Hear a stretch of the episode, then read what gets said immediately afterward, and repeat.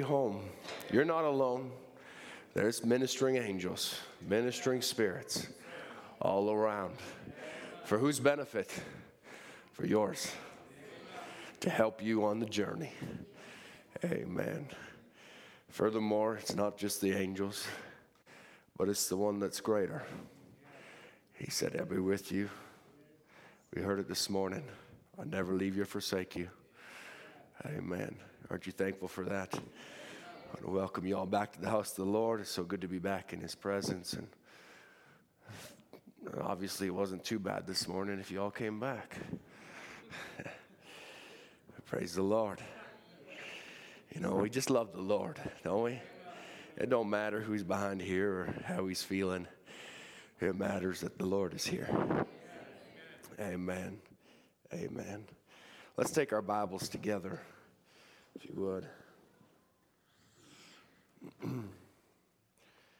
Seems if I've called, been called upon to preach two services, the Lord gives me enough for four. So we'll just trust the Lord tonight that we'll be short. Some of you smile, some of you go, "Oh no," but you know, we'll just trust the Lord. We won't hold you long tonight, and maybe just a couple hours, but won't be too bad. Amen. Philippians chapter three. I'm just getting you ready for anything, so that way, whoever the Lord leads, you'll be ready. Amen. I might only have to preach for half an hour, and it might still be a couple hours. Depends on how the Lord takes it, right? Depends on how you pull. Amen. And what you're expecting. If you're just expecting some words from Andrew Dodd and, you know, a little nice feel good, that's all you're going to get. And that's all I'll be able to say. Because, you know, Jesus, the Son of God Himself, went back to Nazareth. He couldn't do anything there because they weren't expecting anything. They were looking at Him saying, I got no faith. That's just the son of a carpenter. You could look at me say, That's just the son of the real preacher. Well, that ain't it. It's the same Jesus Christ. Amen. Amen. I got my pity party out of the way, so let's read the scripture now. Philippians chapter 3 maybe first, let's just approach the author. If you have a need on your heart, you want to just lift it to the Lord tonight and say, Lord, remember me. I need you. Just show it to the Lord tonight. And Heavenly Father, Lord, we all could raise our hands. Lord, even if we don't, we all are healthy in body and have a good job, Lord, we need more of you. Father, we need you to reveal yourself in a greater way, Lord. Truly, that is the truth, for we're still here. Lord, if we really knew who we were and every last seed was in, Lord, we would already be stepped from time into eternity. Lord, we know not whether it be that it be one more seed or whether it be that we just need to take a step closer. But Father, we're here tonight, Lord, to do just that, Lord. If there be one here that hasn't given themselves, Father, may they do it tonight. Lord, and may we also, each one of us together, Lord, just draw closer into one in one spirit, Lord, in one mind, in one accord, Lord. Calling on you that even so come, Lord Jesus, come. Father, just help me, Lord, just to overcome this flesh and get myself aside for, Lord, your gospel, Lord, is, is precious. Lord, it's life to me. And Lord, I pray you'd help me just to preach it as you give it, Lord. And Father, help my voice to hold out and that administer to your sheep, Father, for these aren't, these aren't my people and they're not Harold Hildebrandt's people. They're the people of the Lord Jesus Christ. They're the bride. I believe that's who I'm speaking to. Father, we commit each one to you, each need, Lord. May you step, as Brother Tim has prayed, from seat to seat, from heart to heart, and meet every need, Lord. We love you in the name of Jesus Christ. Amen. Amen. Philippians chapter 3. As I've already said, we're going to speak tonight on the blending together of the negative and the positive. You could take a subtitle of the blending of time into eternity, but we'll just leave it at that. But here in Philippians chapter 3 and verse 12, we'll actually back up a scripture, Sister Ruth, verse 11 says, If by any means I might attain unto the resurrection of the dead, not as though I had already attained either were already perfect, perfect, but I follow after, if that I may apprehend that for which also I am apprehended of Jesus of Christ Jesus. Brethren, I count not myself to have apprehended, but this one thing I do, forgetting those things which are behind and reaching forth to those things which are before. Now, let me ask you this question Was Paul born again? Yes, sir. He already had a new birth experience, but here he says, I count not myself to have apprehended. Where he's saying, I'm forgetting the things which are behind. I'm not going back through there. I'm pressing forward. I'm reaching out to something beyond. I've got the new birth, but there's more. Amen. I want more of God in my life. Praise be to God. I want to deal tonight, maybe not so much on the new birth level, but I want to go beyond that. If you'd help me with that and just pull on the word. And um, let's just carry on here. In verse 14 says, I press towards the mark for the prize of the high calling of God in Christ Jesus. Let us therefore, as many as be perfect, be thus minded. And if anything be otherwise, and if anything be otherwise minded, God shall reveal even this unto you. Nevertheless, whereto we have already attained, let us walk by the same rule, let us mind the same thing. let's not forget the things that have gone behind. Let's not forget what God's done for us. Let's mind those things. Let's mind those rules. But let's also go on with God. Amen. Let's not forget all of the, the standards and the doctrines and the foundations of faith. Let's not forget those things, but let's not stop there. We're looking and we have the capstone. And now he says, Nevertheless, or, or, or, verse 17, brethren, be followers together of me. Wow. I like that. He's the one that come and said, if an angel or any other thing come and preach any other gospel, let him be accursed. And here he says, if, you, if you're going to follow something, follow me. Because what's he following? He's following Christ. Saying, if you can't see that, just follow me. Follow this message, it will lead you to Christ. And if you look at it, maybe just help you reading the Bible. If you look at the Gospels, Matthew, Mark, Luke, John, and even Acts often is dealing with a new birth and a new birth revelation, and Christ is often speaking of that. But if you go into the books that Paul begins to write, he's dealing a lot on the spirit realm. And he talks beyond a new birth to help you to live with a new birth. Because that's significant and that's key today because we've had the Holy Ghost, the outpouring, for a long, long time. And now many of you have had the new birth and walked in the new birth a long time, but don't be discouraged and think, I need another baptism. No, there's one baptism, many refillings, and in those refillings, it's a cleaning out, a constant repentance of the Spirit. Now we better finish the scripture or we're gonna you're going to stand all service. Says, For many walk, of whom I have told you often, and now tell you, even weeping, that they are the enemies of the cross of Christ, whose end is destruction, whose God is their belly, whose glory is in their name, or is in their shame, who mind earthly things. We've seen many of those come and become a fruition. We don't, won't spend much time on that. But he says this if this doesn't sober you, I'm going to tell you nothing will. He says, For our conversation is in heaven what we say echoes through the halls of heaven. Our conversation, it's not just said and forgotten. It just keeps going round and round. It's on a record. It'll be brought back forward. Brother Branham wasn't just pulling that out of thin air saying there's voices going around. If we had the right amount of equipment, we'd be able to pick up the literal voice of Jesus Christ. No, he pulled it right out of the scripture where he says, Your conversation is in heaven, it's recorded. And he says, From whence also we look for the Savior, the Lord Jesus Christ, who shall change our vile body, that it may be fashioned like unto his glorious body. That is the bringing back together of the covenant. As we spoke about this morning, the rending out or the tearing out of the spirit he sent to you in his body, where he says, We'll be changed in our body back like to his glorious body. Praise be to God at what? The coming back together of the covenant, the fulfillment of it, according to the working whereby he is able, even to subdue all things unto himself. Amen. May Lord's blessing to the word you may be seated.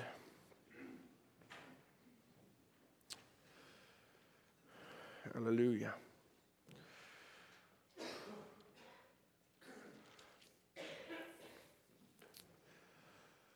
As I said, I want to speak just tonight on the mixing of and the blending together, not just a mixing, but the blending together of the negative and the positive, because that's the time that we're living in. We're living in a time when the positive has come so close to the negative, they're, they're blending together. And, and, and the, the, the, negative we know is like Brother Branham would describe and I have many quotes here on it where he talk about his hand. You know, he'd take it like a shadow where he put his hand down on it and the shadow was there. But as he got closer and closer, you begin to see what it really was because when it's way back here, it's like he maybe has 10 fingers or something and you can't really understand it all that well. But when it comes down to it, you begin to understand exactly what it is. That's the positive. Amen. And he would speak and he would say this in the message Abraham's covenant confirmed in 1961. He says, Now, what do we do when we receive the Holy Ghost? We take God's life into ours. Is that right? He says, We, we blend God's life in ours we blend it in. We blend God's life and ours. Notice when there's a blending together, as I said this morning, when you blend together a smoothie or a milkshake or something in the blender, you don't end up picking out the individual parts anymore. It's all together. It's the same way if you take colors, you take two colors, you blend them together, you can't pick them back out separate again. You can't pull that chemical back apart. It's made a new color. It's something completely different now. And you can't pull it apart. You can't differentiate and say, oh, that's blue and yellow or that's this color and that color. No, it's made a new color now. It's something that's totally different, it's blended together even though it is made up of the two parts, it's made up of that, that God's own life is blended into ours. It's not, it's not just that it's done away with. No, He recognizes that we are human. There is an element to it that we are the flesh part that we have to walk and subject ourselves to Him, but it's His life in us. See, so it's blending it together where now we need to be subject to Him. There's a, an element of us and there's an element of Him, but let it be so mixed together that we can't tell the difference. Not that all of a sudden we're just walking our way and walking His way and walking. There. No, but there's a direction to where it's no longer, Lord, this is my will and this is your will. Two separate things, but it's all come down to His will. Because what's greater, the servant or the master? The master is greater and He's the master. The greater takes over the negative. The positive takes over the negative. Never, when a negative and a positive come together, does the negative take over the positive the positive takes over the negative. He says, We're sons of God because we draw from God. The Holy Spirit that makes us sons of God. What does that do? It gets us ready then for what? For the change. It makes us ready for the change that's fixing to come, spirit filled. Just lean right on his bosom and keep drawing like El Shaddai, the breasted God. Just lay right on his bosom. Just keep sucking your strength from him. Keep drawing from him. You say, I've already got the new birth. Wonderful. Keep drawing from him. Don't stop there. Don't just say, oh, praise the Lord, I'm sealed the day of my redemption. I can go fishing every day of my life. That's wonderful. But don't stop there. There's more to be had for you. Praise be to God. Just lean right on his bosom and keep drawing, and we get changed one of these days. And right away, too, he says, I can promise that. That's in 1961. He says, Right away, I can promise that. Praise be to God. I'm holding him to his promise. Right away, we're going to be changed. Amen. Let me just read a couple more quotes and then we'll just break into this. As The stumps growed from Wesley through, from Luther to Wesley to Pentecost, and now is honing out those Pentecostals and those that's got the baptism of the Holy Ghost. The same, the, the, and shall come someday the headstone, Christ Jesus, in these last days. Now, he's saying this in 1962, knowing that he's coming now. 1963 is when the headstone began to come down, when the seals were revealed, and we have the, the cloud up in the sky, and it's Jesus and the supreme deity. He began to, to show that what that was. You just take that, remember the picture, turn it to the right, right? And then look, see, there's Christ. He says, What is it? That's the supreme deity. He's supreme judge. See, but now in 62, he says, Someday will come the headstone Jesus Christ in these last days. He says, and we'll have a ministry just like his. His whole spirit, as it gets closer, closer, closer, closer. The negative becomes so positive that after a while, the negative and the positive just blend together church and Christ make one, and we're flesh of his flesh and bone of his bone. You believe it like the light in the evening time. There shall be light in the evening time. We're here today. See, now look what he's talking about. He's talking about the Spirit of God, the headstone ministry, the capstone coming down, the Son of Man ministry coming down, where he says it's coming closer and closer and closer. What is it? Till it's right on you. Till the positive, because that's the positive. We're living the negative. We are the negative in our human flesh, and He's the positive as it comes down closer until there becomes less and less difference between the positive and the negative.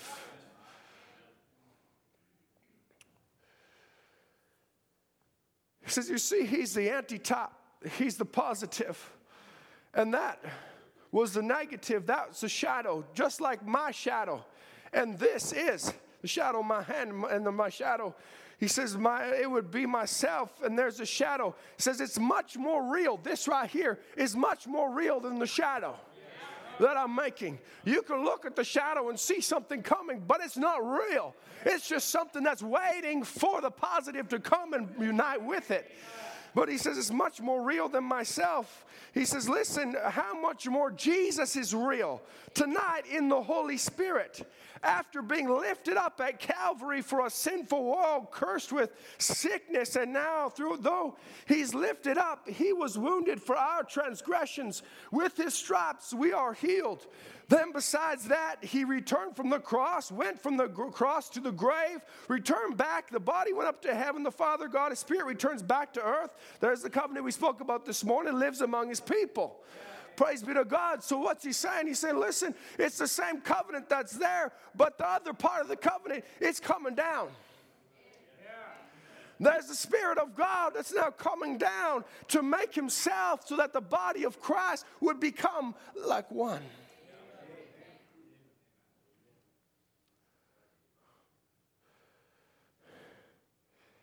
Now, let me just talk to you about the pyramid a little bit. We all know what the pyramid is God's second Bible.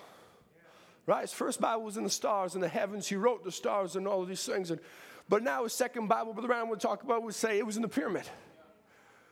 But now this pyramid is such a great type of the third Bible, or such a type also of the bride and Christ. He said the pyramid is so perfect. If any of you has, has been there, you can't run a razor blade hardly. There's no mortar in it as far as we know. The architecture of it is so great how they lost the headstone. They don't know where it is at. Now, then, that headstone returns. When the headstone returns, it'll be just like the rest of it. It will blend in with the stone that's left open. If you, could, if you should put the headstone on it, it'd have to be that way. Now, catch just exactly what he's saying. He's saying, these stones, this pyramid that's built up, it's missing the headstone. But he says, all these other stones that are building up, they're fit so perfectly together. There's so much in one that you can't even put a razor blade between them. That's God's second Bible, right? The third one's right here, the one that's supposed to be in your heart. And what's it doing? It's putting every body part fitly joined together just so. So the razor blade can't be put between you. So that no matter how much Satan tries to put brother against brother and sister against sister and brother against the sister, he can't do it because they're so fitly joined together, every joint supplying. Praise be to God that is so the body fit together, ready for what? The capstone, the headstone, Jesus Christ, the chief and cornerstone, to come down and cap it right off perfectly because it has to be that way in order for it to fit. Well, if the body parts are all over the place, or the stones are just all over the field, the headstone's not going to fit. Sorry, my voice isn't really here tonight. You pray for me.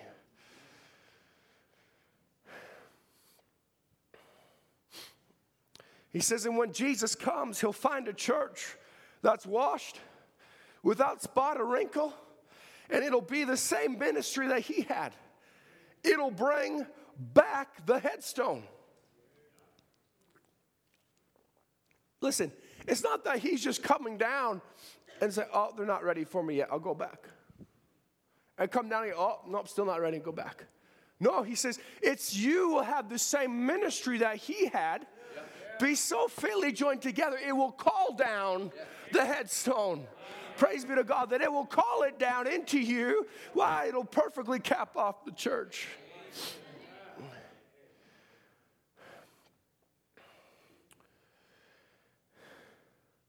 Exactly like my hand here. The positive and the negative coming together till finally darker, denser, darker, till it's together.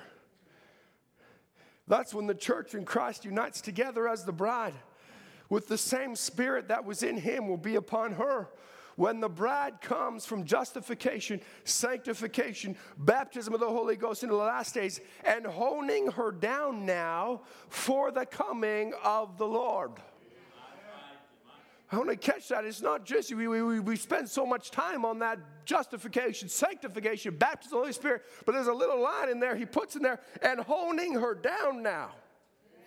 After she's received the baptism of the Holy Spirit, now honing her down. Go with me to Hebrews chapter 12. Familiar scriptures to us, but go with me here.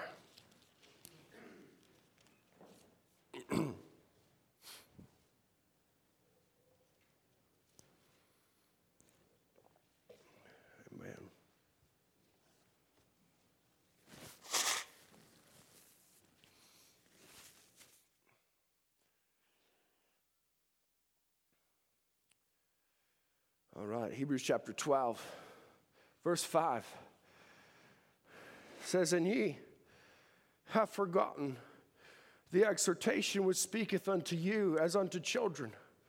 My son, despise not thou the chastenings of the Lord. Notice he's not saying, My sinner. My son. You've already had a birth. My son, despise not the chastenings of the Lord, nor faint when thou art rebuked of him. So I, I, when I'm born again, am I going to get rebuked? Yeah. You will. And for, for whom the Lord loveth, he chasteneth and scourges every son whom he receiveth whom he what? He receiveth.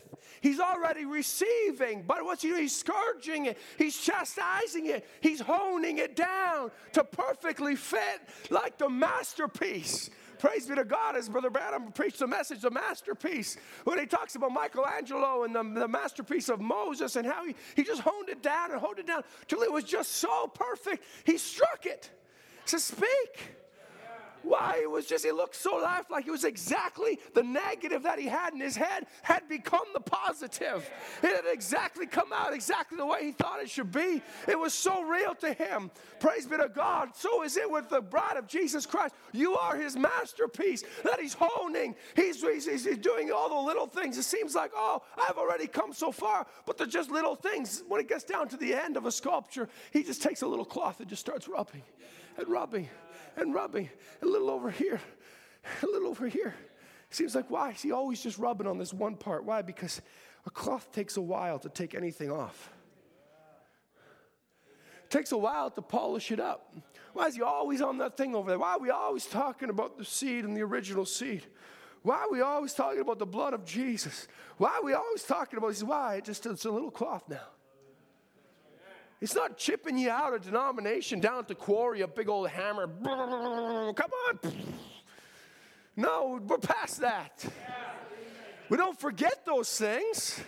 That was all for a purpose that he called you out. It was all for a purpose that when you first got here, my, you might have long hair and earrings and all these things of a man and necklaces and a sister come with pants on and shorts and all these things. And God just takes a big old whack off it. Oh, I can't do this anymore. Why? Because it's God creating a masterpiece. Yeah. And he takes another big piece off, takes another big piece off, and takes another one off till finally you feel like, God, I've come so far. I've been through so much. Why is it still just going on? It seems like the word of God is just being preached and preached and preached, and it's just a little something, a little tweak here, a little tweak there. Why? Because the masterpiece, I believe, is coming so close.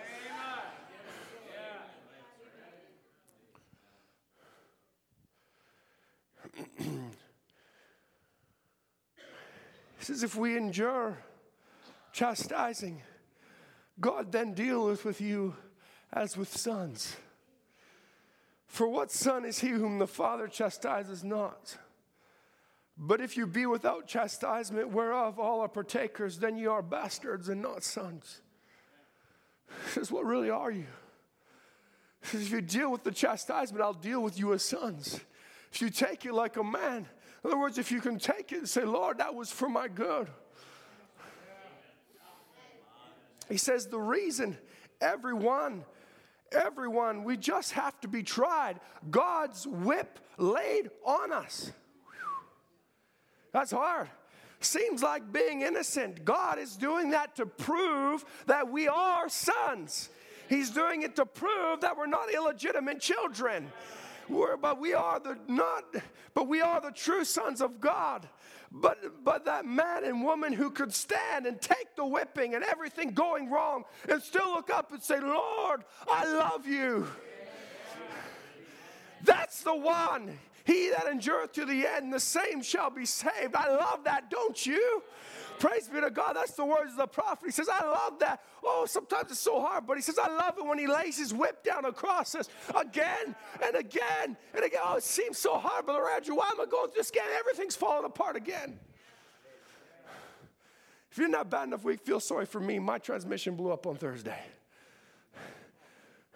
Lord, I love you.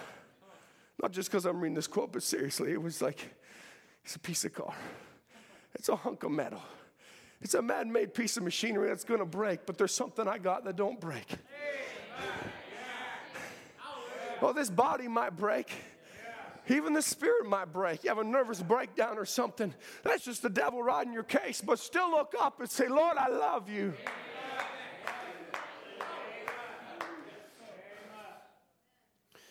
Listen, church, if that's all you can do, if that's the only thing you can do, do it.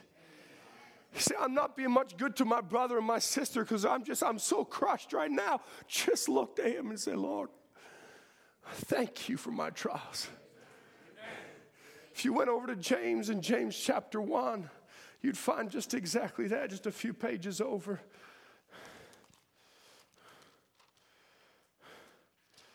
If I can even find it.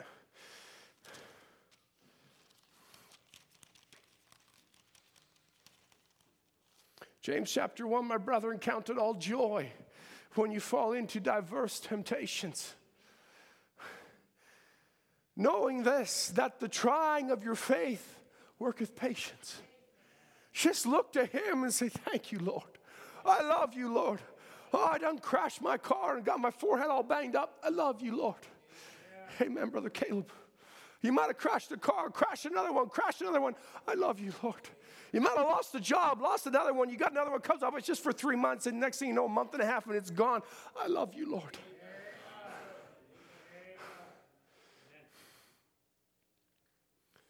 But let patience have her perfect work, that ye may be perfect and entire, wanting nothing. If any of you lack wisdom, let him ask of God that giveth to man liberty and upbraideth not. In other words, he doesn't harshly deal with you. It's, it, he deals with you with enough grace to know that you can handle it. And it shall be given him. The Bible says this in the message Jesus Christ, the same yesterday and forever. He says, But the reason why did he refuse Balaam and accept Moses is because there were signs and wonders. As Brother Branham says. He says, God was vindicating. They had divine healing, a brass serpent, they had smitten rock, they had joy, they had leading spirit, they had a pillar of fire. They had everything among them, signs and wonders, God proving that He had accepted them. Now it sounds wonderful, doesn't it? Praise God, they got divine healing. That means they had sickness. Praise God, they had a brass serpent. That means there was a plague. That means they had to look up. So oh, they had a smitten rock, yeah, because they went without water. Oh, they had manna, that's because they were hungry. Oh, they had shoes that didn't wear out, clothes that never went threadbare. Why? Because they didn't have anywhere to get clothes. They had a pillar of fire to lead them. Why? Because that was all they had. They didn't have a road map. They didn't have anything else. They didn't have a clue where they were going. And that pillar of fire kept them in the wilderness 40 years. What a guide. Think about it, naturally speaking, what a guide. He said, You're going to walk around in a circle for 40 years. Go out in your car, Brother John, and drive around in a circle for 40 years. You're going to get pretty sick and tired of seeing the same signs over and over and over and over again. But that was the guide that God gave them. That was the guide that they needed to take them through. It was God Himself, veiled in a pillar of fire, veiled in a cloud by day. It was God coming down. But what was it? It was because they needed those things. God was proving to them over and over, You're my children, you're my children. And why was he, how was he doing it? I give them sickness so I could heal them. I give them a plague so that I can cause them to look up, to do what? To, pre, to create a type of my son that's going to come. A, oh, God.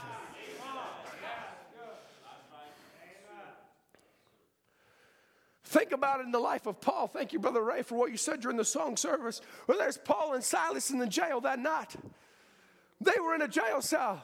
You could just look at the positive side. Oh, they were singing, have a wonderful time. They were in the inner prison. They were bound hand and foot. They were in stocks. There was no way of getting out. They didn't have anything to do, so they just said, well, let's sing some songs, I guess. They began to look at the positive. They were living out the negative, but they began to look to the positive and see there's something greater that's coming down. And the positive came right down and smote the prison. Hallelujah. It shattered the negative.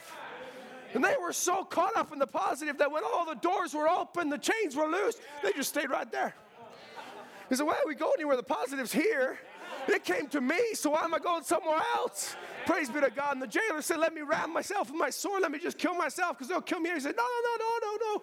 Let me lead you to Christ first.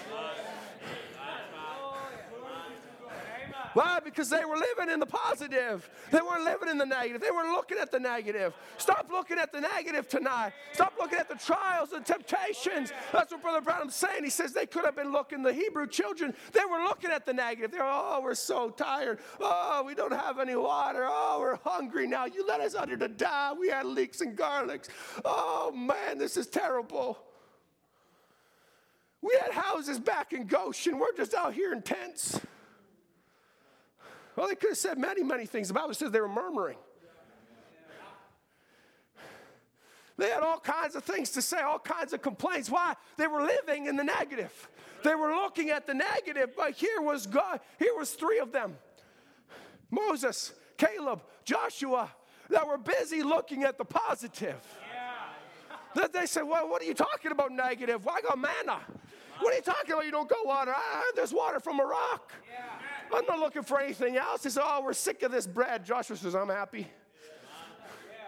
I'm looking at the positive because I'm going somewhere. I'm looking to something. Praise be to God. He wasn't, oh, when they came time and they sent 10 spies over, there were 12 spies, sorry, 10 of them came back. And 10 of them came back and said, oh, we're not able. What were they saying? We'd like to stick around for the bread and maybe once in a while have some quail. Joshua and Caleb says, listen, this is what I've been looking at. This is the promise I've been looking at. This is the grapes and the milk and the honey that I've been looking forward to. This is what's been keeping my attitude up the whole time I'm in the desert. The whole time I'm out here wandering around with you bunch of whiners has been I've been looking at this. And you're going to tell me I can't go take it? I'm more than able. As a matter of fact, footsteps is possession. They were looking at that. Caleb started looking at that so much that he kept, just kept looking at footsteps is possession. So he went to Joshua one day, says, Hey, Joshua, you remember when we went and scouted the land? Where did we walk? That's right, I walked all around that mountain. I walked all around it. Why? Because he was saying footsteps is possession. And he just kept walking. He just kept walking. Why? Because he was looking at a promise. He, he knew that God was more than able to fulfill the promise. So he just kept on walking in that. It encouraged him, and he was able, in that encouragement, to go fight your battle, your battle, your battle, your battle, your battle, your battle, your, battle until everybody else had received their inheritance. Then he went to Joshua. Said, Now, what about me? What a promise. You got such a promise in this word that says that you which are alive and remain shall be caught up together. Praise God. All things work together for good to them who love the Lord are called according to his purpose. Praise be to God. You are already glorified. What a promise that he has given you. So why are you grumbling? Yeah. Start fighting somebody else's battle because you got enough encouragement that you know one day you're going to be more than an overcomer. You're going to go and you're going to possess your land. Praise be to God. We got too much of this. I'm not sure if I said the right thing when I was witnessing. If you said anything to anybody about the Lord Jesus, you said the right thing. Don't let the devil bind you up like that and say, oh, maybe I should have said it different. I should have said that way or this way or I missed something else. No, that's the devil that attacks you afterwards. God gave you a Holy Spirit. Why? So we could testify of Him, so you could be a witness for Him. Same way it was when you were there in the beginning, that you were a witness of exactly what was going on. Let there be. You're the same one today that's a witness of what's going on, saying, Let there be a bride. Let there be a, a holy people in this evil and perverse generation. Let there be. You're the witness. Hope it's not too straight for you.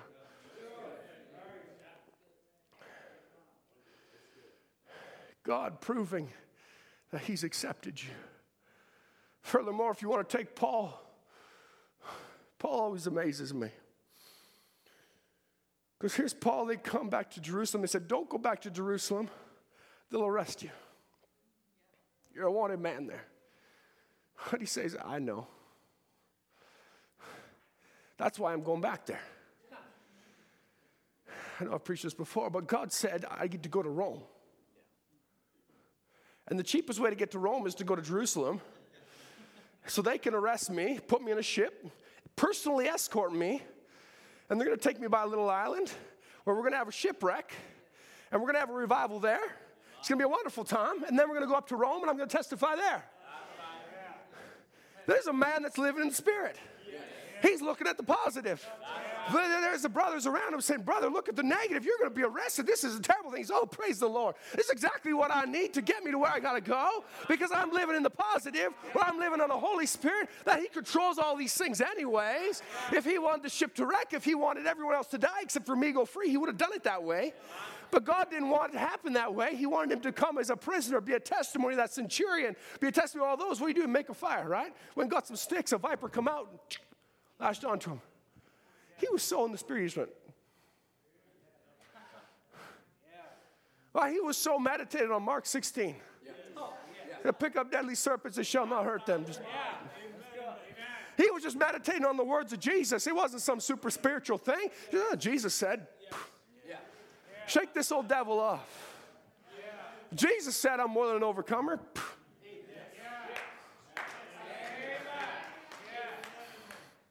What do you have in your life? What are you struggling with? What are you having a hard time with? Jesus said, See so it's not written in red. Every word in there is written under inspiration of the Holy Ghost. So last time I checked is the Lord Jesus Christ. So Jesus said, You're an overcomer. Jesus said, He whom the Son has set free is what? Free indeed. Shake the old devil off. Man would talk about it just be like a finger flick. Jesus could just cast it out with a flick of his finger. Why? Why is it so hard for us? It's not about getting up and working yourself up in some great big prayer and, oh God, hear me, oh God, hear me, in vain repetition. Jesus said, Don't pray that way. Just pray simply, claiming the promises. Thy kingdom come, thy will be done on earth as it is in heaven, where it's done perfectly and followed to the letter. Let it be done in my life. Praise be to God.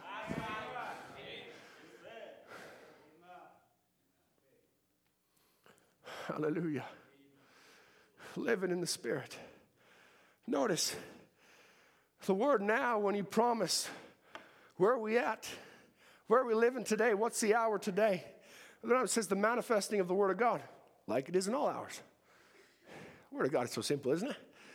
He said, What's happening today in the Word? It's being manifested.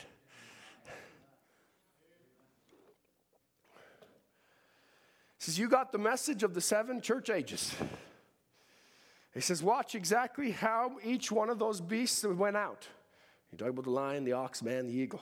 Each one went out, they followed, the beast followed after them. Watch exactly if it didn't hit down through the reformer's age and every age, just exactly the way it was supposed to be. He's preaching about his, his message he preached in seven church ages. Most of you have all read it. If not, you're reading it. But we find that, that here we have four beasts that went out the lion, the ox, man, the eagle. And he says, it's talked about in Revelation, it's given to John on the Isle of Patmos. And now John writes it down. And what happens? Exactly the way it said it, it was fulfilled. Brother Branham showed it in the, in the, in the Revelation of the seven church ages. Brother Branham showed it exactly that way. He says it's exactly the way it was manifested, every word in its day. Exactly what the word said. And so will the Holy Spirit manifest today just exactly what the Bible said it would be. We see the shadowing in the heavens and on earth, and all things, and the councils are getting things ready. Now, I asked the brothers for a big spotlight so I could show this, but I, that's all right. The negative and the positive. He's saying all of heavens and earth are shadowing. What's happening as Christ is coming down? all of man and religion has been looking at it and taking their own picture of it. I Try to say, oh, it's this. That's why we got the World Council of Churches. Why? They're not doing that to be bad people. They're under spirit. They're not doing it to be bad and we're going to get together and we're going to be anti Christ. No, they think they're of Christ. And they're doing these things and they're getting together in that. Why? Because they're looking at the negative. They're looking at the shadow. Like Brother Branham says, if I had a shadow in my hand, you look out there, it'd be like I had 10 fingers, or about this distance, like 20 fingers. It'd just be a huge hand up there. And you'd be looking at it and say, oh, it's this big and it's all that. But when finally the, the, the positive comes right down, you see it's just the word. See, when it's way back here, it seems like it's all these things. Seems like this is all a part of it, but it's not. That's just the negative. But when it comes right down to it, right down real close, real close, like it is down closer, closer, closer, positive begins to blend together. You begin to see it's Christ. That's exactly what our brother Branham was preaching at in the last three years of his ministry. Christ is the mystery of God revealed. Christ is that negative you've been looking at this whole time, thinking it's this and thinking it's that. It's just Christ. See, said, we see that in the midst of all that, all that the denominations are trying to do and different religious ones, the glorious gospel of Jesus Christ promised for this day manifesting itself. We're living in a wonderful time. He says, Shalom to you who have the word down in your heart.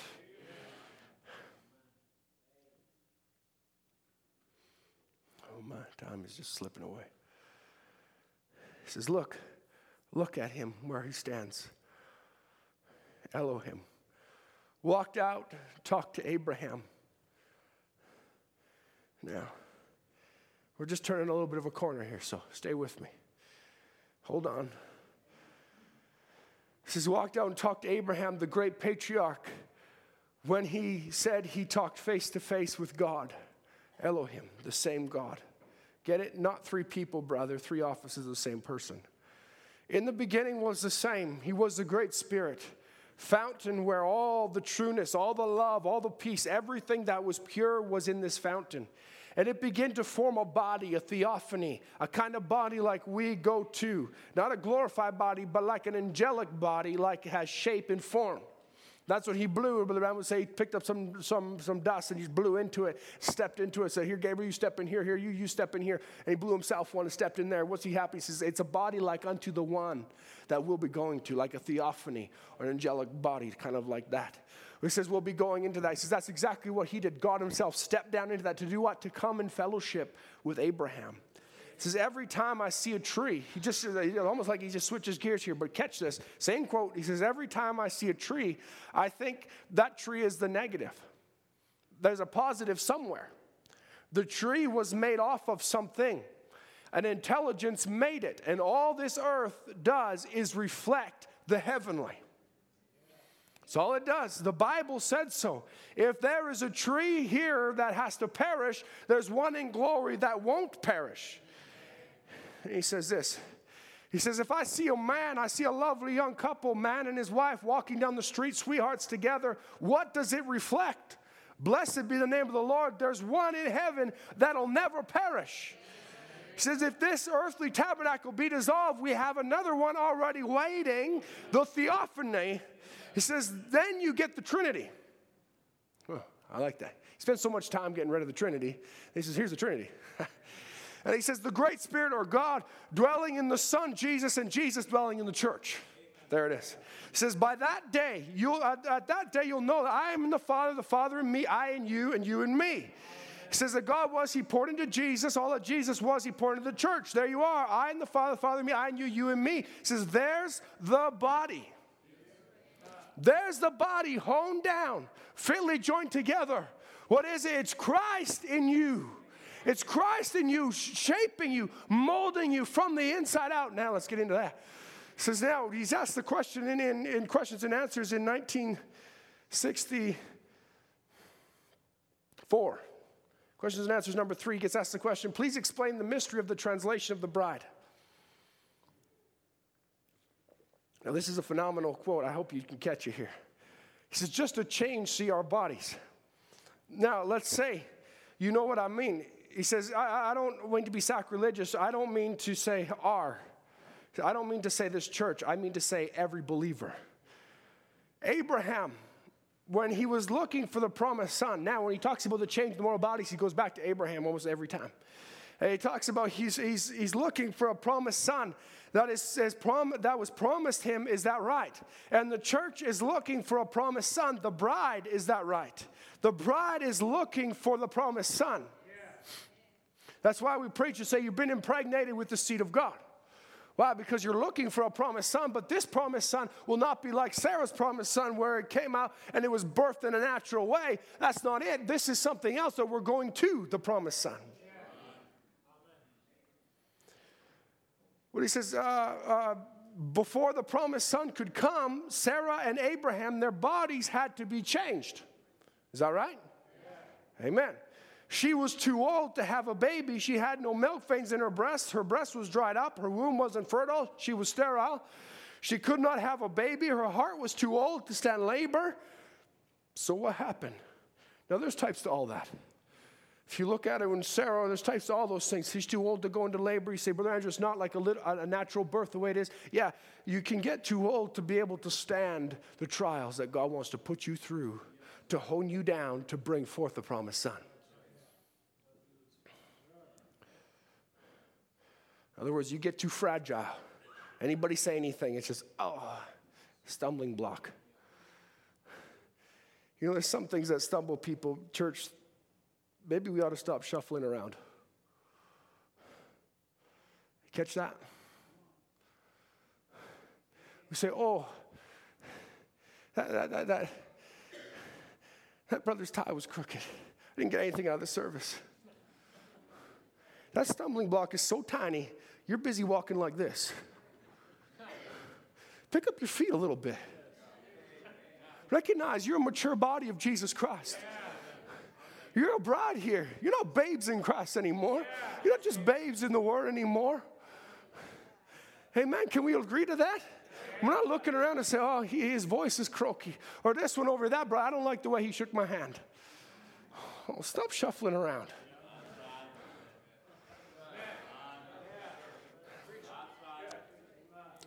If I preach on that, I'll be too hard. Let's carry on.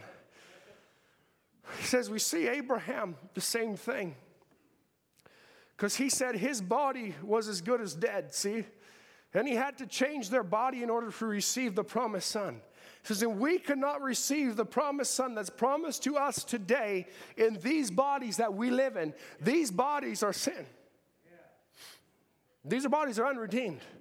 We can't go and be in his presence in these bodies. It can't happen. Amen. The first conscience controls this body see, taste, feel, smell, and hear. And that, that just gets us all scrupled up. We reason and everything else. That, that also deals with the spirit. We reason everything else reasoning, affections, memory, conscience, and then the other one, imagination. All those other things. It says, but the new body, but that new body that comes from this born again, not this first conscience, it'll pass away. It's that inside something that lives. You understand that? See, it's not the outside see, taste, feel, smell, and hear. It's that's subject to death and it will die. But the inside part of you down here in the soul, the born again, down here inside, that is the person that cannot die. And Brother Branham would say, You can no more die than God can die right? Because that's a part of God. It's God's own life, see? And that's the person that the new life starts from, is this new birth. That's where it begins. See, that's where it starts, is in that new birth down in the soul. And he says that's now where it starts, and that cannot die. But he says, and it builds another person in the image of this person around that life. Now, think about that. He's talking about your theophany and your body change. He says it starts in your soul and it begins to create like a blending of the negative and the positive, like a blending of who you are here and who you will be there. There's a blending together, a blending of time. That now we have where this, this life that's in you by a new birth, it begins to create and to form around itself a new body after the image of this one out here. That's why it'll be changed in a moment, in a twinkling of an eye, because it's already being created where? In another dimension.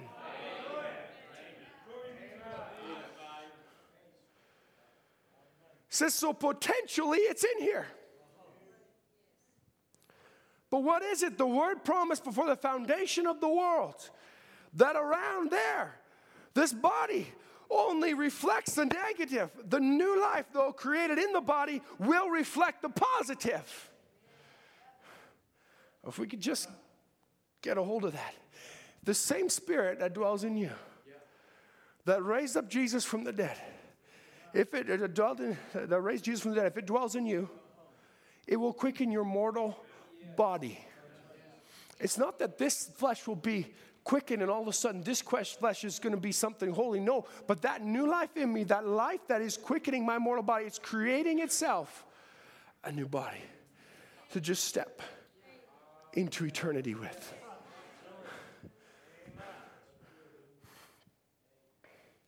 I hope you can catch that because it's not just another body that's just way out there and you're just waiting for it one day.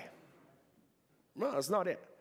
When God, when you were there in the beginning of God, it wasn't God walking around with an army of theophanies. You were an attribute, you were in his mind and his thoughts. And he spoke that thought and that became you. But you had to be born in this world because of the fall. You had to come in a fallen condition. But it wasn't the way God always saw it. He saw you as you were now, in a perfect state. He saw you as you should be, He saw you as a part of Himself. This is just the negative. There's a positive that's coming down, and there's a positive that's being created in you, blending together.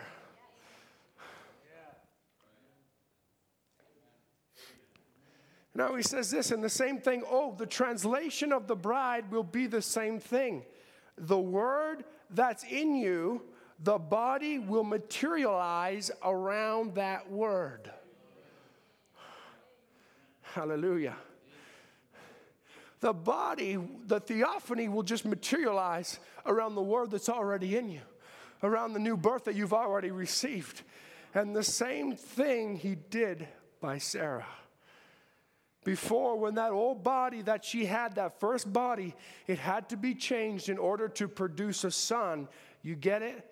The body could not do it. This body cannot do it, so it'll have to be changed the same way to receive a son. Why does he go back to Sarah?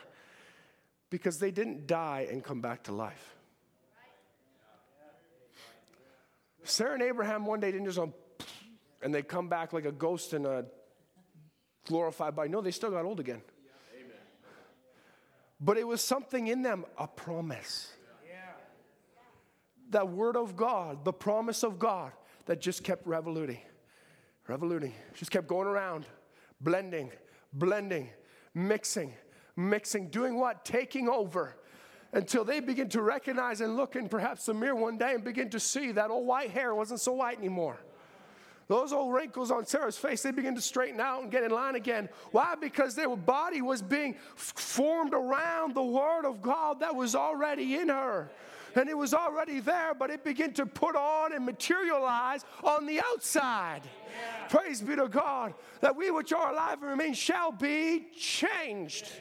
We'll be changed. We don't have to die and then get resurrected again. No, we'll be changed in a moment, a twinkling of an eye. Why? Because the same life, the life of Jesus Christ that's in us, that's moving and molding and shaping and, and honing down this masterpiece. Why? So that in a moment of a twinkling, it can just all of a sudden just back to your perfect self once again, a theophany body, just right there within yourself.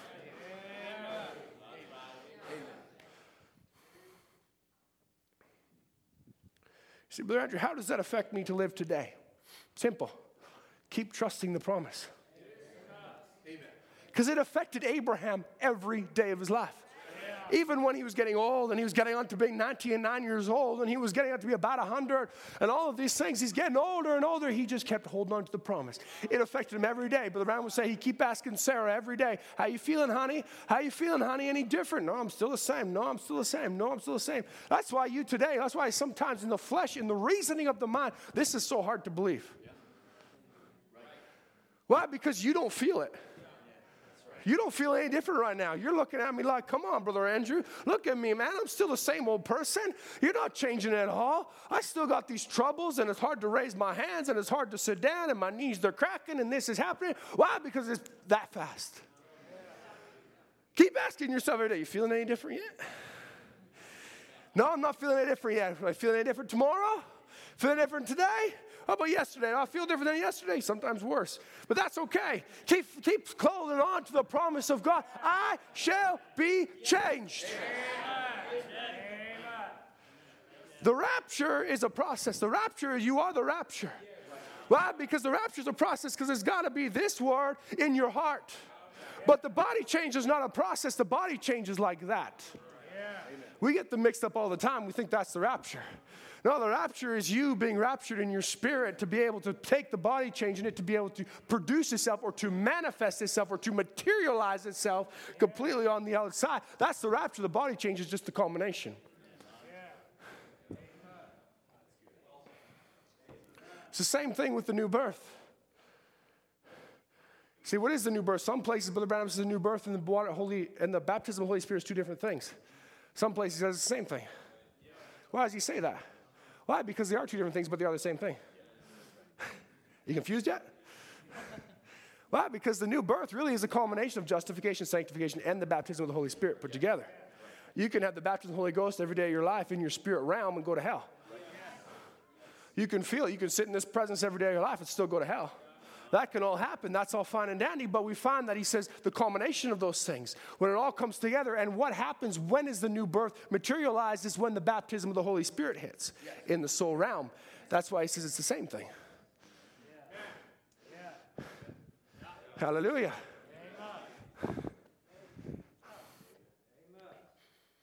In other words, stop splitting hairs. It says then, if we're filled with the Holy Ghost, our fibers and beings that's already been preserved in God. As Brother Branham said, he says, I'm not losing any hair. I haven't lost a single hair in my head. When his wife says, Oh, you're getting bald, he says, Are you talking about? I haven't lost a one. He says, They're all over there in glory, just waiting for me. One day it'll just materialize. Amen, brothers? I haven't lost a one. It's not getting any thinner. They're all there.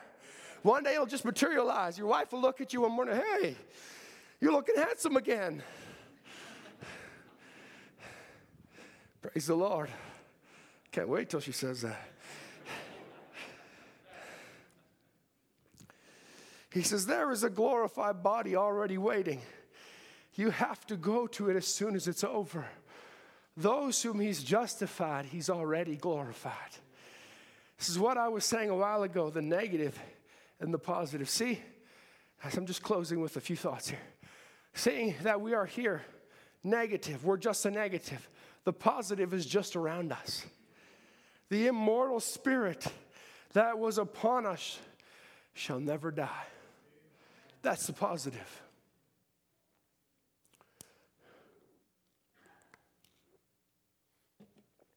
Well, let's get to this says, when Jesus come, He come to destroy the works of death.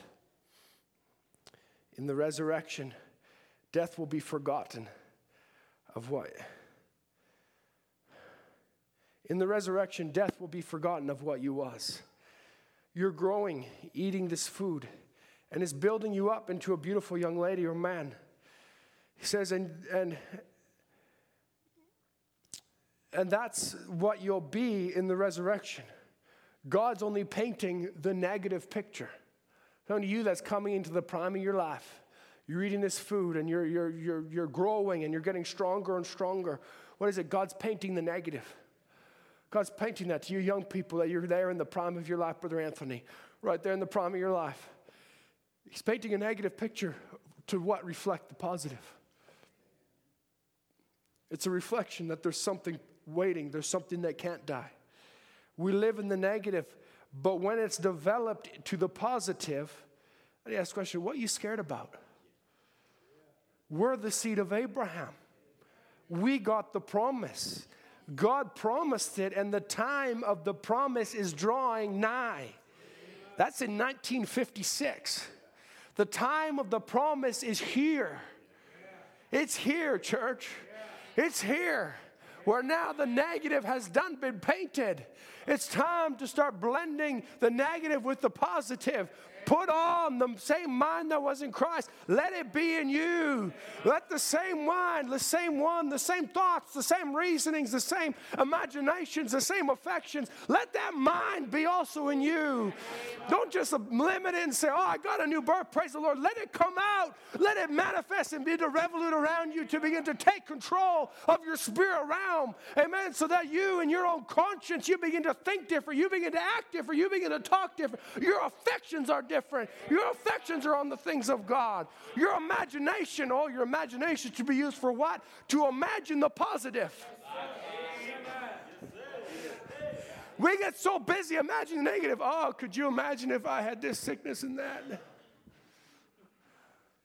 Oh, it'd be a great testimony. Oh, you're still in the negative. Get over it. Start to imagine the positive and imagine yourself as a positive, as a theophany body with no sickness.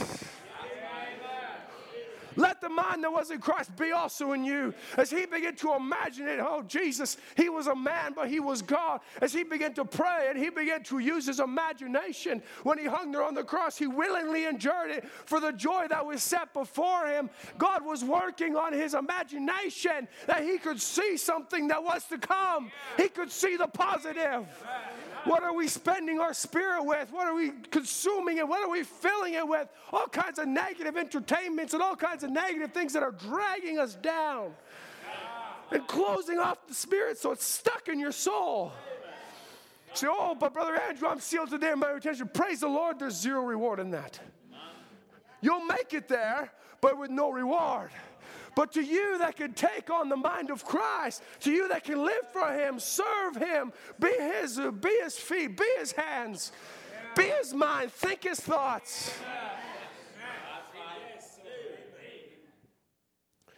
I so appreciate what Brother said on Wednesday. There'll be no surprises over there.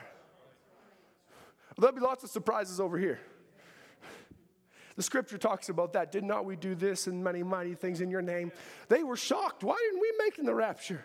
What's going on? How come I didn't get a body change? What's going on here? They were surprised. They were shocked, but to the ones over there, to the bride of Christ, there's no surprises. Yeah. Praise be to God. Brother Solomon, you won't be coming up to me. Brother Andrew, are you, I made it. I can't believe it. No, there won't be any of that going on. We praise the Lord, we're here. Praise the Lord, we finally made it. The promise has finally been fulfilled. This is what we've waited for all these years. This is what I've been preaching about. This is what Paul preached. This is what Brother Branham preached. This is what Brother Harold preached. This is what Brother Ed's been preaching. Praise be to God. There's be no surprises over there. It'll just be one glorious revelation.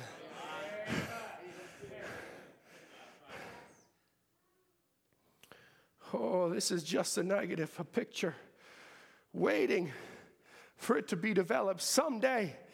And death is the only thing that can develop it. Oh, hold on a second here. Death is the only thing. You mean I got to die? No. when you die out to yourself.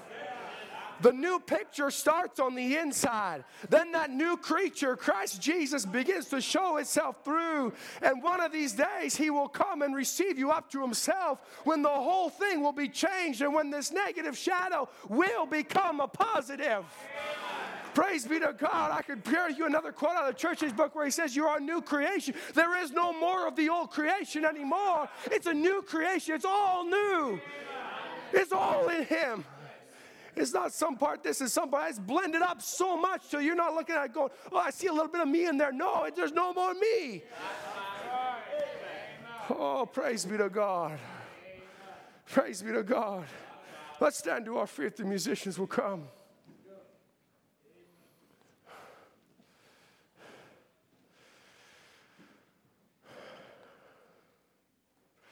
Death to self, as Paul says in 1 Corinthians 15.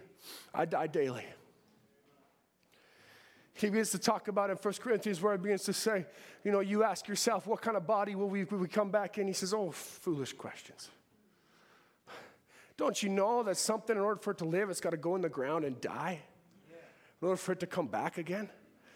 We always want to take that as a natural death. No, he's talking about a spiritual death. Don't you know that in order for you to live in Christ, you got to die to yourself? You got to die out daily. Doesn't mean you got to be born again every day. No, not for a moment. You're born once. How many of you were born multiple times naturally? Once. How many of you were born multiple times spiritually? Not one of you. You're born once. But you die out to yourself daily. Why? Because you got to lay this spirit down daily. You got to lay this old flesh down daily and keep letting it die. Keep putting it down on the ground and say, No, it's dead. Why? So that there could be a new life, a new creature in Christ Jesus begin to raise up a beautiful flower, Brother Kevin. Hallelujah.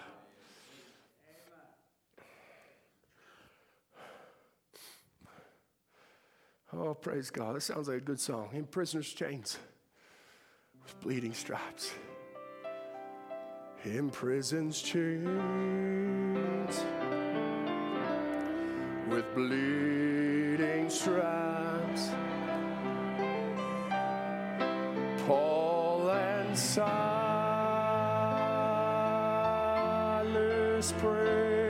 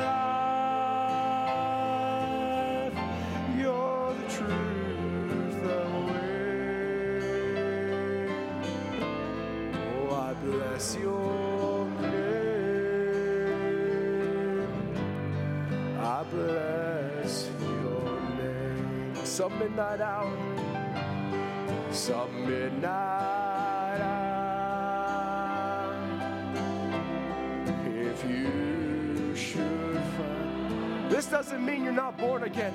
This means Satan's afflicted you in your spirit. Just reach out, anyways. Praise his name. Say, Lord, I love you. Just reach out to him. Break those chains. Reach out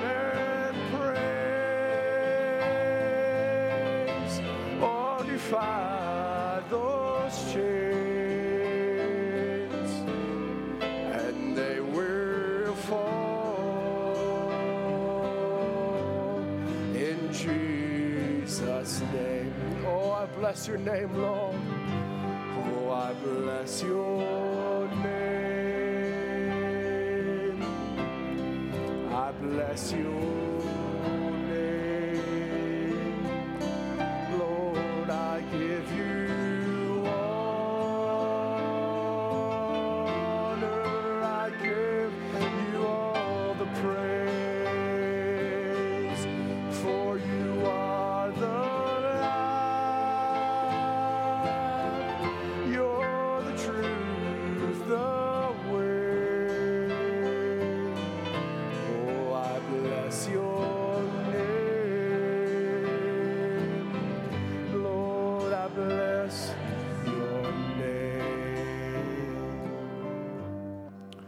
Hallelujah. You got time for just a little bit more? I just can't leave you without this. This is the negative and the positive coming together until they both become the same thing. That's exactly when the church and the word has to be one, like Christ and God was one. Just exactly. God has, was in Christ, reconciling the world back to himself. And so will Christ have to be in the church, the anointed of the word, to make everything fulfilled. That's the capstone that comes upon the last church age. What is it? Fulfilling every word of God. Not the Laodicea now. It's a calling out of a bride out of a church, a church out of a church. And otherwise, just like he called a nation out of a nation in Egypt. He called the nation, the Israelites, out of Egypt. So he's called you out of a nation, out of a church. You to be called his bride. To do what? To receive the capstone. Because you are the ones that could be molded, that would accept the chastening, that would accept the, the, the, the, the scourging of the Father. Why? For what purpose? So that that capstone to fulfill every word would fit you just perfect. Oh, praise be to God. We're living in that day right now, and we're, we're grateful for these things that we've been seeing. Aren't you grateful? Aren't you grateful to live in this day? Say, this is the day of the coming of the Lord. This is the days of Elijah. Behold, he comes. These are the days of Elijah, declaring, manifesting, materializing the word of the Lord. Praise be to God. And you, oh, you are the privileged ones to live in this day, to live in this day. Oh, it makes me so upset at the devil that made this day such a day of soft flesh. That we can't just sit in the Word for hour after hour. I wish I could. I wish I had the energy and the strength, but this body is so broken down. It's so soft from the food of this age. But this is the age where all the mysteries have been revealed, all that God has, He's poured into the church. It's all for you. It's the capstone ministry, the Son of Man, the body word of the Son of Man. You're feeding on it, I'm feeding on it. Oh, that Paul said, I desire to look into it. You got it. Amen. Praise be to God. All that Paul desired to look into, all that John desired to look into. Why John saw it in types and he began to look at it. He said, Don't write it, John. It's all going to be revealed in another day. And that's today that you're living in it. You are a privileged people. You're the bride of Christ. You know, tonight after church is over, I'm taking one sister home with me. That's my wife. At the end of it all, God's only taking one girl home with him. That's his bride. Oh, you're a privileged girl. You're a privileged woman. You're a privileged bride, church. Praise be to God that He's saying, There's one I'm coming for. There's one I'm taking back with me because she called me down. She called down the capstone, so I'm going to take her back up with me. Like the brother said on Wednesday, I'm sick and tired of going back and forth and back and forth. He's sick and tired of going back and forth, church. He's ready to take you up to glory. If we could just accept it and say, Lord, even so, come. Lord Jesus, come. Just any day now. Oh, my Lord is coming. Why don't we sing that little song together? I like it so much. I don't have the voice, but behold, he comes. These are the days of Elijah. There was an Elijah in the Old Testament. There was another one that forerun the coming of John. There was two Elijahs really in the Old Testament, Elijah and Elisha, right? Two spirits. But now we come, same spirit, so are two men. But when we come down now, John the Baptist, the spirit of Elijah. Now we've had another Elijah. It's still going on. These are the days. There'll be another one come too, but that's the Jews. I don't want to be here for that. I want to be somewhere else. Hallelujah. These are the days of Elijah, declaring the words of the Lord. Are the days of your servant Moses' righteousness being restored. And though these are days of great trial.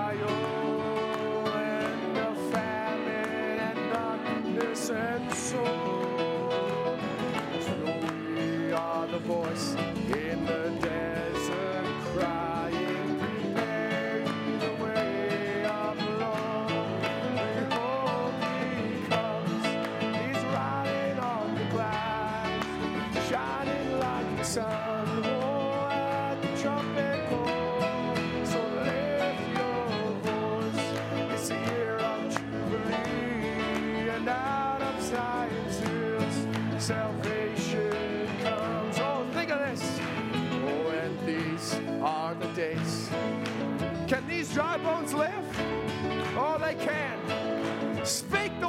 God. Hallelujah. And these are the days of.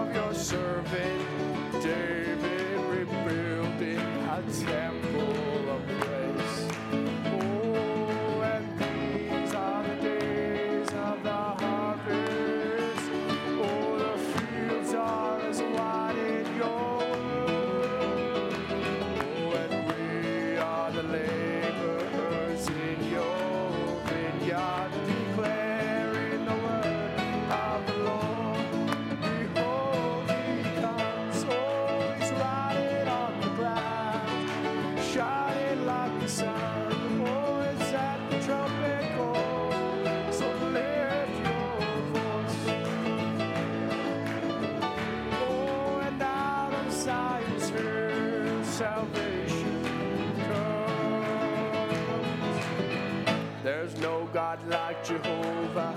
There's no God like Jehovah. There's no God like Jehovah. There's no God like Jehovah.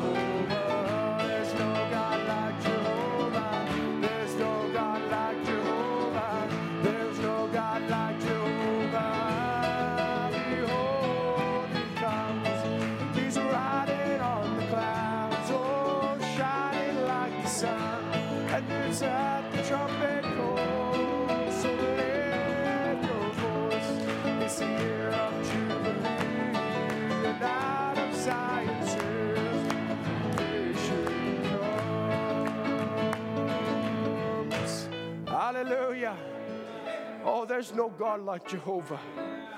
You realize what you're saying in that? There's no God like the God that dwells with his family. There's no God like my Jesus that said, I'll never leave you nor forsake you. There's no God like the Holy Spirit that's with me, in me. Oh, praise God, it comforts me. It leads me, it guides me. There's no God like Jehovah. There's no God like Jehovah. There's no God like Jehovah. There's no God like Jehovah. There's no God like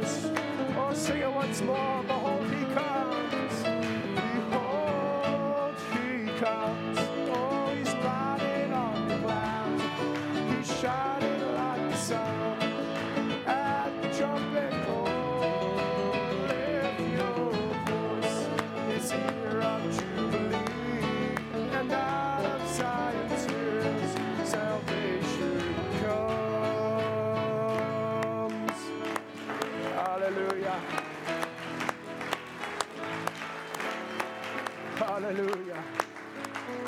Oh, praise be to God.